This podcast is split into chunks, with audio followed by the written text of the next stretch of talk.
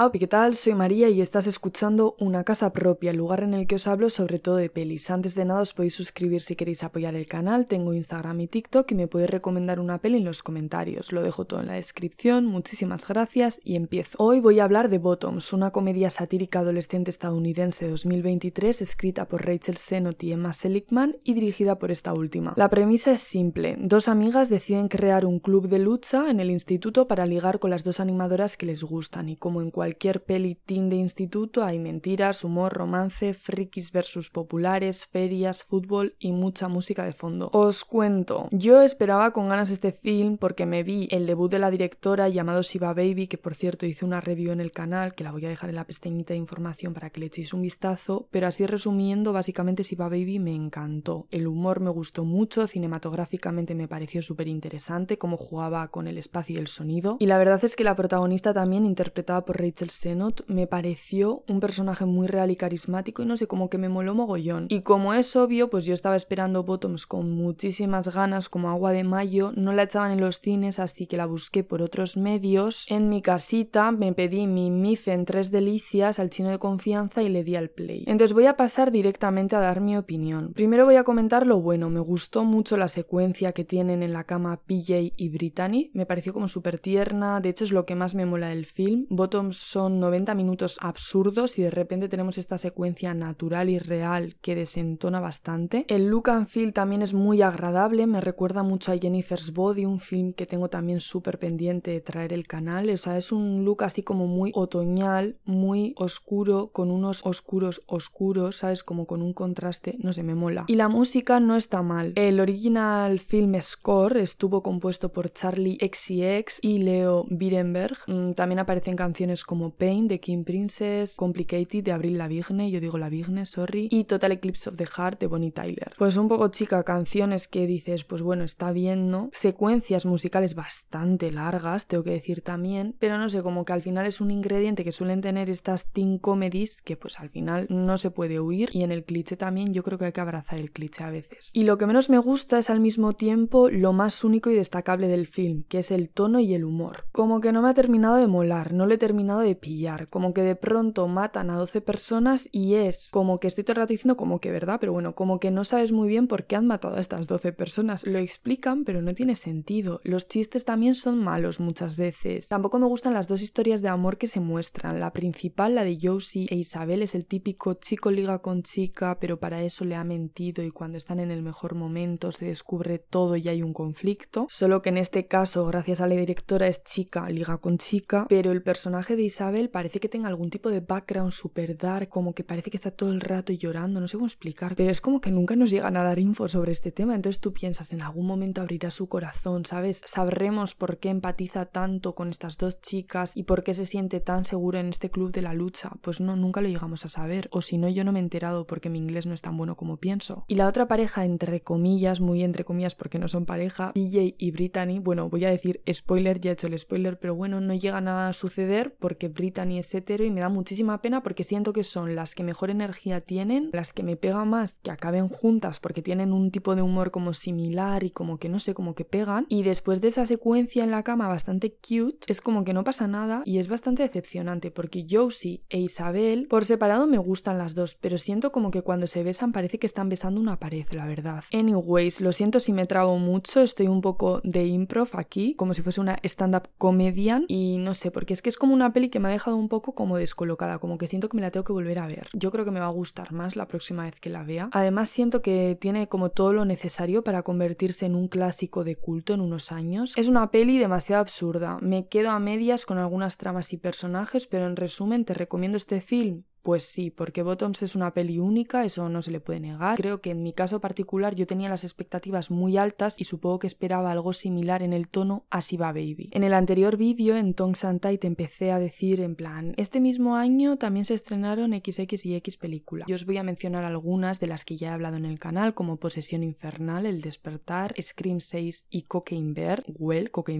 Y lo dicho, en España Bottoms no se encuentra en ninguna plataforma de streaming y tampoco la han estrenado en los cines, al menos donde yo vivo no la han estrenado. No sé si planean estrenarla. Yo si la estrenan supongo que iré a verla y así hago como el segundo visionado. Pero bueno, os la recomiendo, recomiendo que la busquéis como podáis y que os la veáis porque yo que sé, es una fan watch. A mí me pega mucho como para verla un viernes por la tarde y si la ves acompañada pues también guay. Y obviamente creo que es de estas pelis que te la tienes que ver en versión original porque bebe mucho como del humor y así. Yo creo que luego en la traducción tiene que ser una historia totalmente diferente. Y esto es todo, subo vídeos los miércoles a las 4 de la tarde, que ricasco por todo, seguidme en Instagram. En Instagram subo las secuencias que más me gustan de las películas y si en alguna ocasión no tengo tiempo o no destacaría ninguna secuencia, lo que suelo hacer es subir alguna imagen u otra cosa. También me podéis escuchar en Spotify, esto mismo lo subo allí, tenéis todos los links abajo por si para vosotras es más cómodo. Si me queréis sugerir más películas, música o lo que sea, me lo podéis poner en los comentarios. Chequead también las playlists que hago yo en mi canal. Tengo playlists de películas de terror, de documentales, de cine queer, de pelis de los 90, el archivo de YouTube, vídeos de YouTube que me gustan y que quiero tener todos agrupados en esa lista de reproducción, etc, etc. Echadle un vistazo si os interesa, dadle like también, suscribíos, compartid el vídeo, pues un poquito todo lo que pueda ayudar a difundir esto. Es que ricasco, espero que tengas un buen día y si no es así, pues mmm, yo si fuese tú me pediría un MIF en tres delicias como yo, me vería bottoms y a ver si a ti te gusta. Te mando un abrazo enorme, un besito, es que ricasco y agur.